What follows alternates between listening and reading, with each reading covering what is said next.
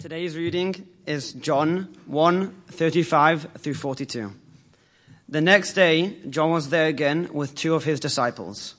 When he saw Jesus passing by, he said, Look, the Lamb of God. When the two disciples heard him say this, they followed Jesus. Turning around, Jesus saw them following and asked, What do you want? They said, Rabbi, which means teacher, where are you staying? Come, he replied, and you will see. So they went. So they went and saw where he was staying, and they spent that day with him. It was about four in the afternoon. Andrew, Simon Peter's brother, was one of the two who heard what John had said and who had followed Jesus. The first thing Andrew did was to find his brother Simon and tell him, We have found the Messiah, that is, the Christ. And he brought him to Jesus. Jesus looked at him and said, You are Simon, son of John. You will be called Cephas, which, when translated, is Peter. This is the word of the Lord. Thanks be to God. You may be seated. Thanks, Sam. It's a little nervous when you get up here, you know. The words disappear on the page, and, uh, you know, I have to tell you that um, I would think I'm in Indiana today. And I have a philosophy the United States ends at the Rockies, and God didn't call me into foreign missions. In fact, I'm even suspicious about Denver. Um, so I don't know what happened to the heat. It's like um, someone ganged up on us. If you'd open your Bibles to uh, 2 Peter, we want to spend some time there this morning looking at uh, Peter's life.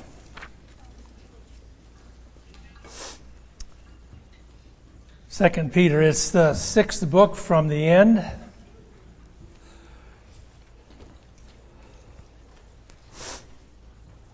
Starts out this way Simon Peter, a servant and apostle of Jesus Christ.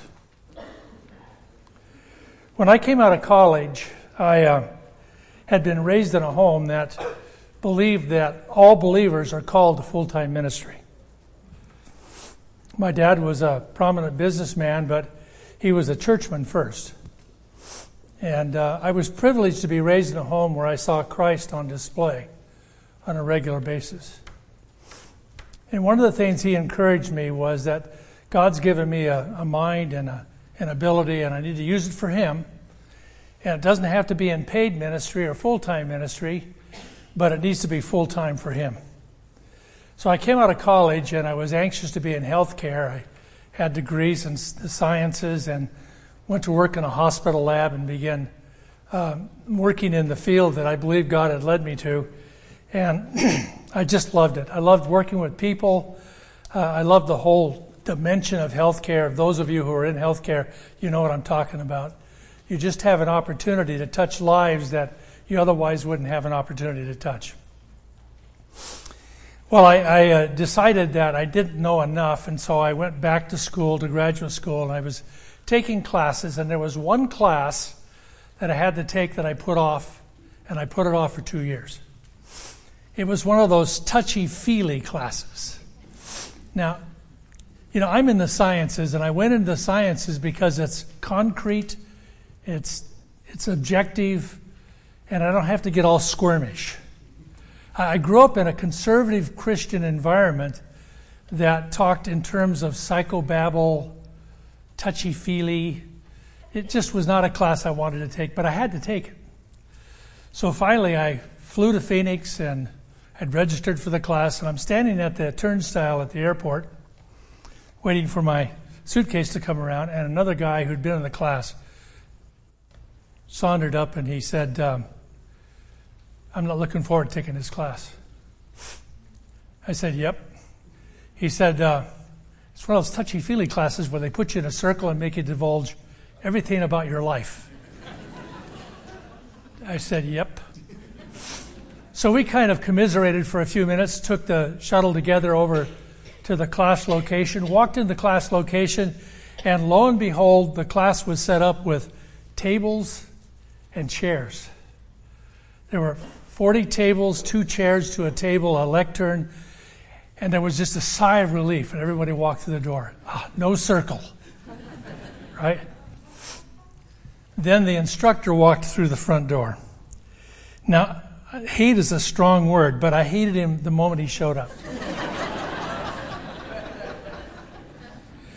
he was six six and thin and healthy. Now, thin and healthy has never been a term used of me. Okay, I have an hourglass shape with all the sand at the bottom. So, so I didn't like the guy to begin with, and he was just tan and good looking, and ex NBA player, and, and he had his glasses up on this beautiful head of hair. Right? Now, I've tried to do that, but it springs the, the frame on my glasses so badly they don't fit my head from then on. And I have so much grease in my hair that when I bring my glasses down, they're opaque. So I hate anybody that can take their glasses, put them up there, bring them down, and actually see through them he took one look at the room and he said, Oh no, this is the wrong configuration. We need to move the tables and put the chairs in a circle. and I looked at the guy next to me who had emotionally gone back to the airport.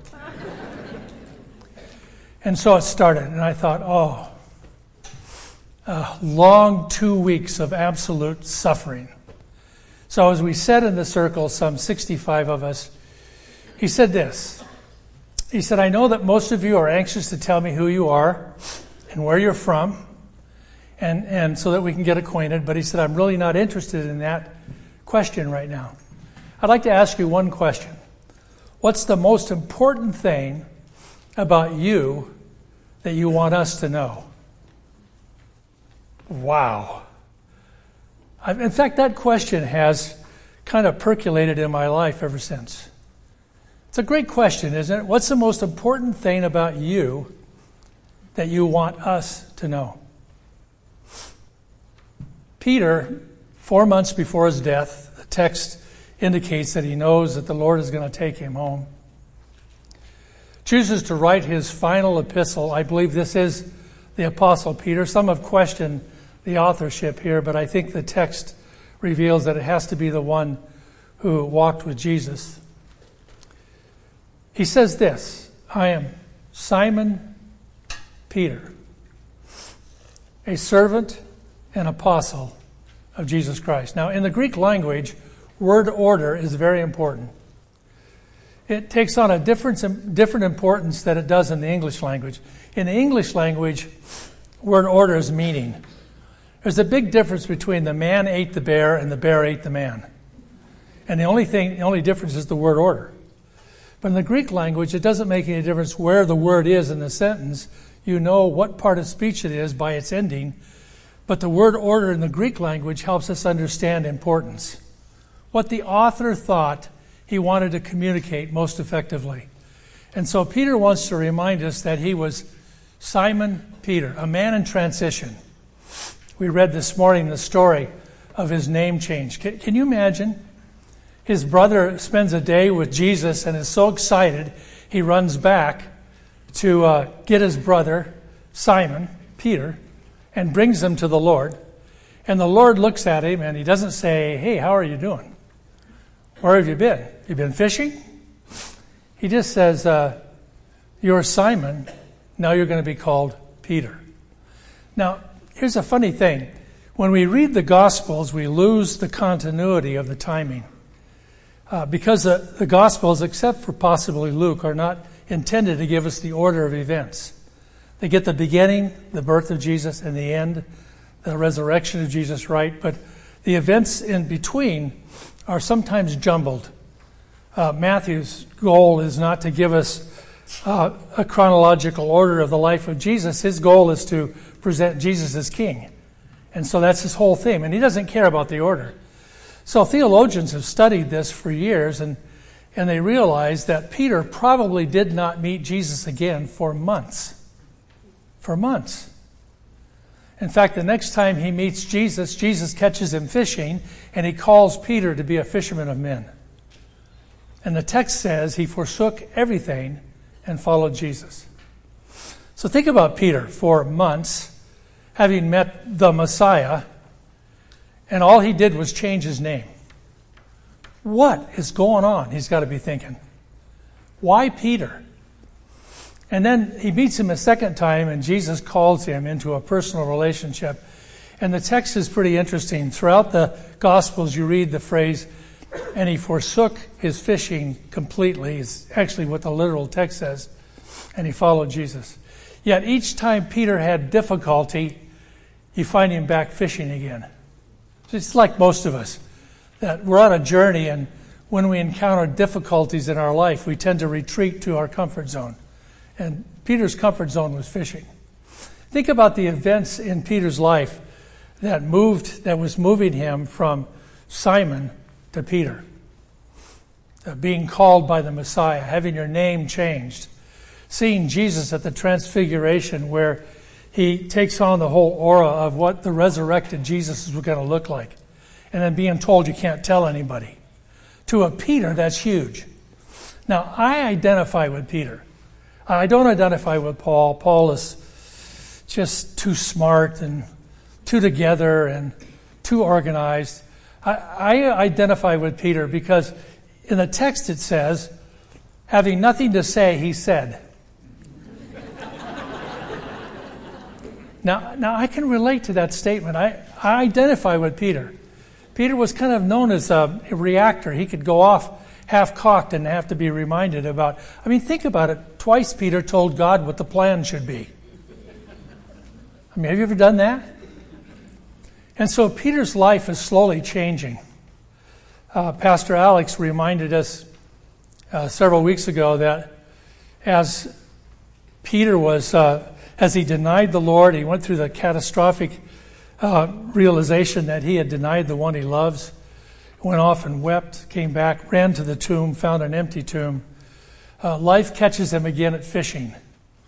And in John 21, someone says from the boat, that's Jesus, he swims to the shore and has uh, lunch, and then they engage in a discussion. And three times Jesus asks him, Do you love me? And as Pastor pointed out, uh, the word for love there has changed.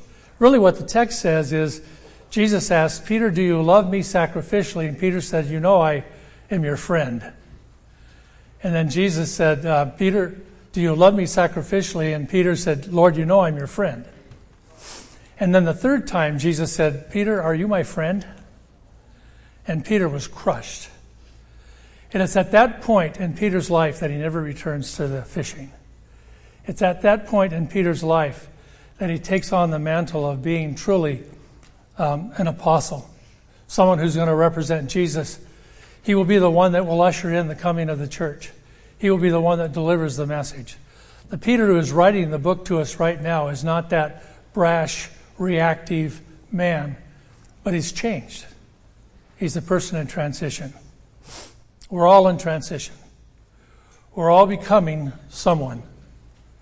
And so the, the first question for us is who are we becoming? What is the most important thing about us that we want people to know?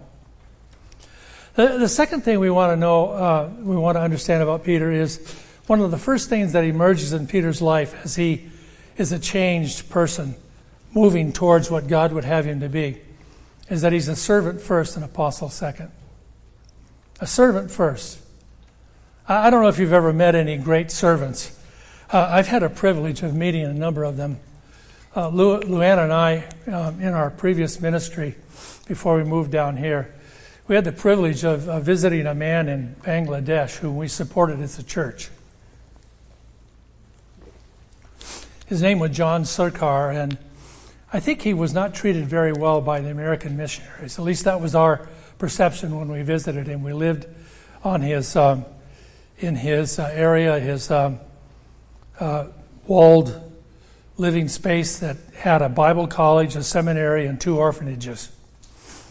He had 60 kids that he lived with almost all, all year long alone and taught them the love of Jesus.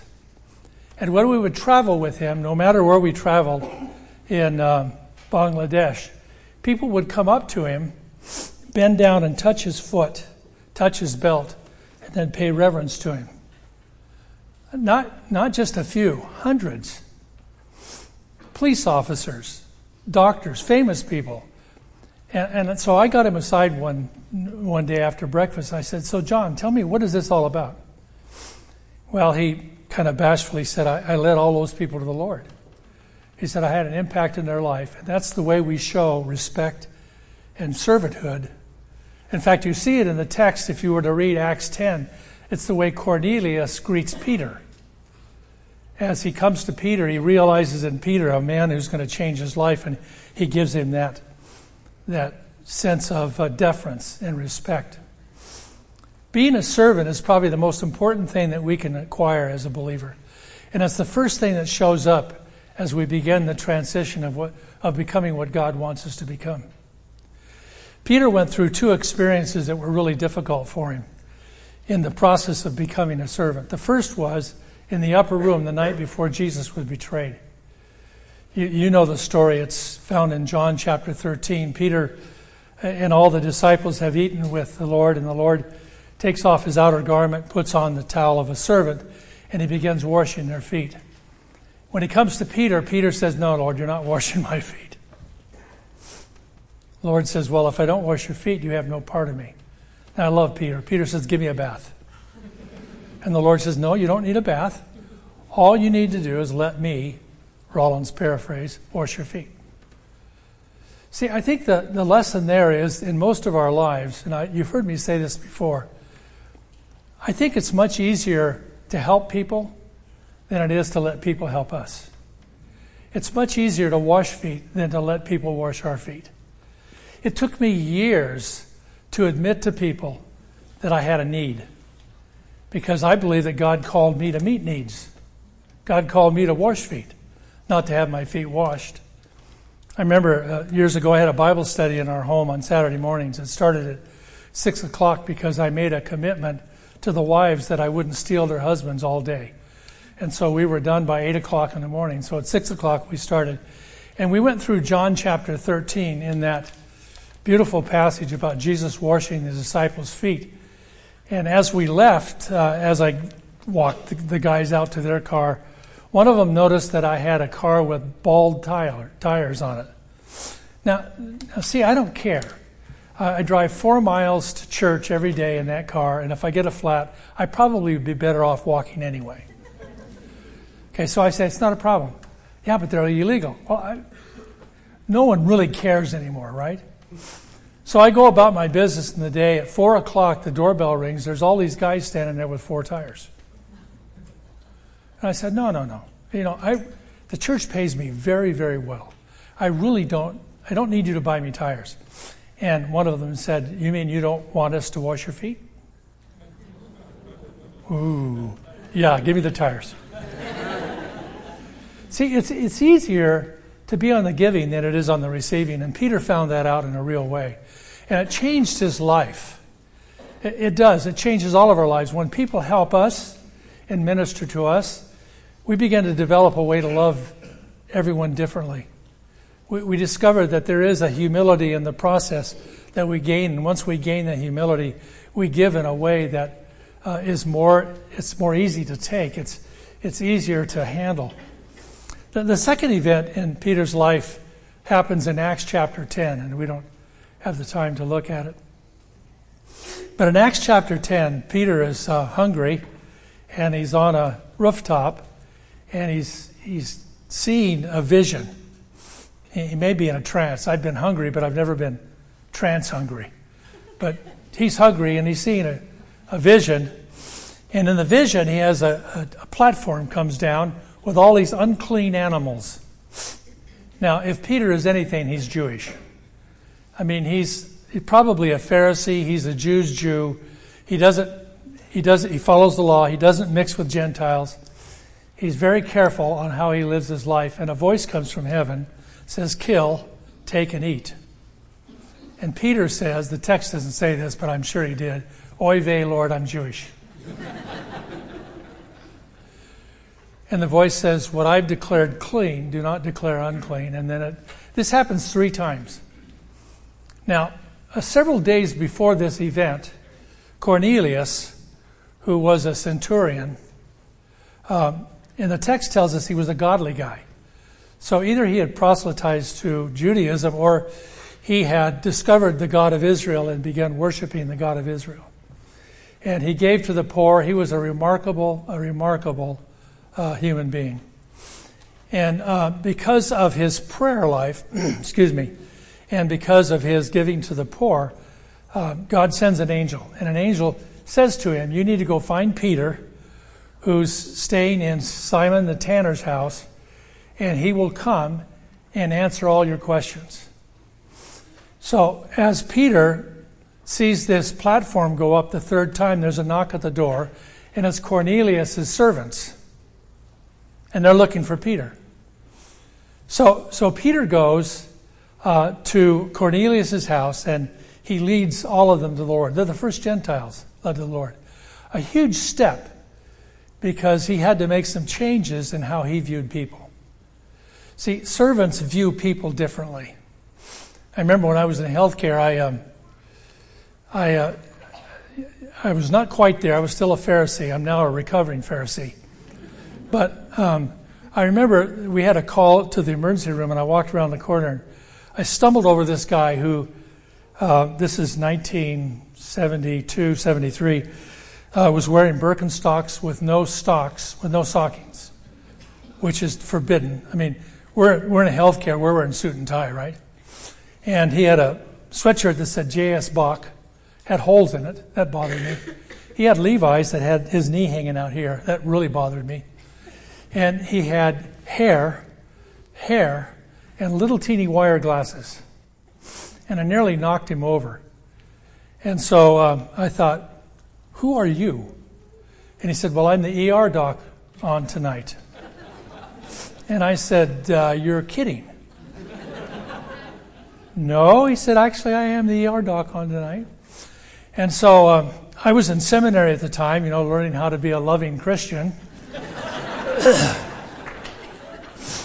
and uh, the hospital was very good to me. They, they said, if you have no patients, use your office to study. It's not a problem.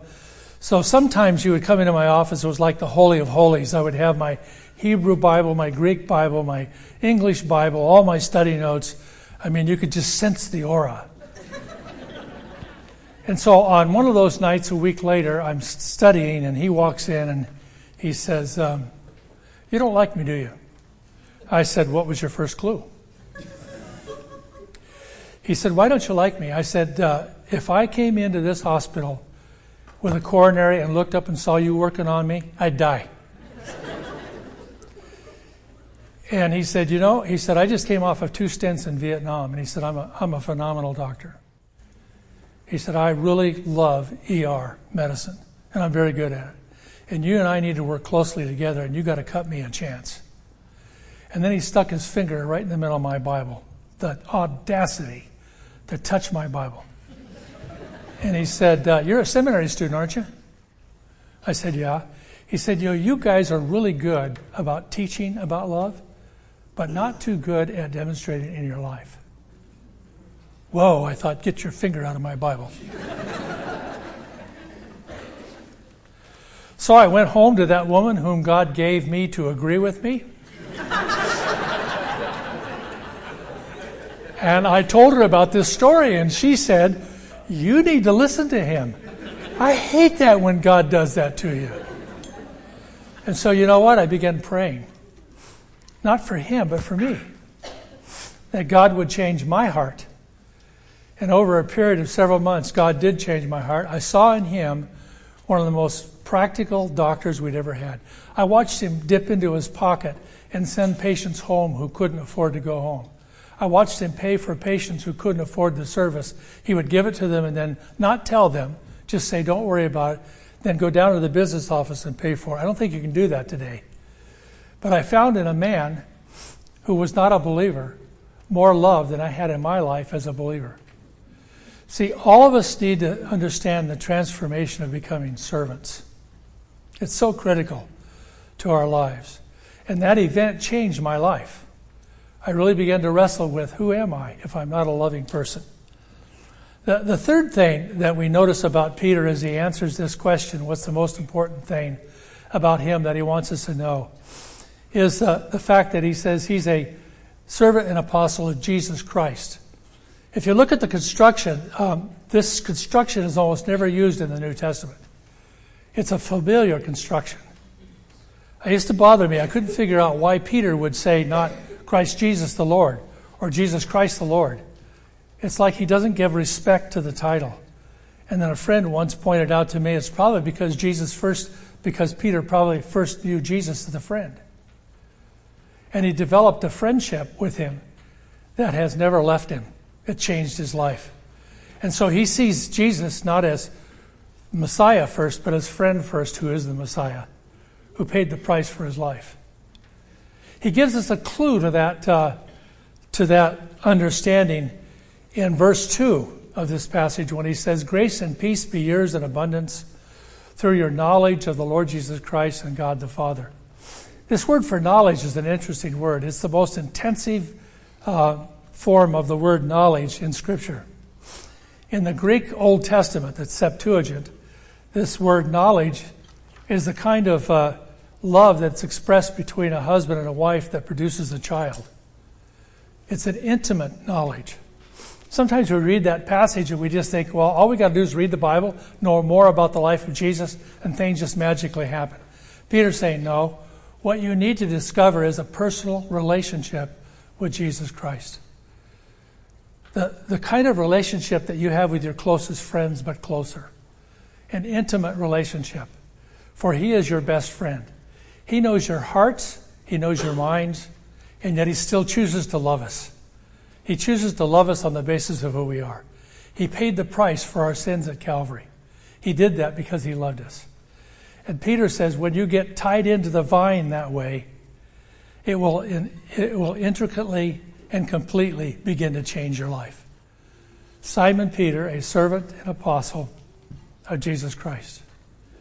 So let me ask you, where are you in that transition?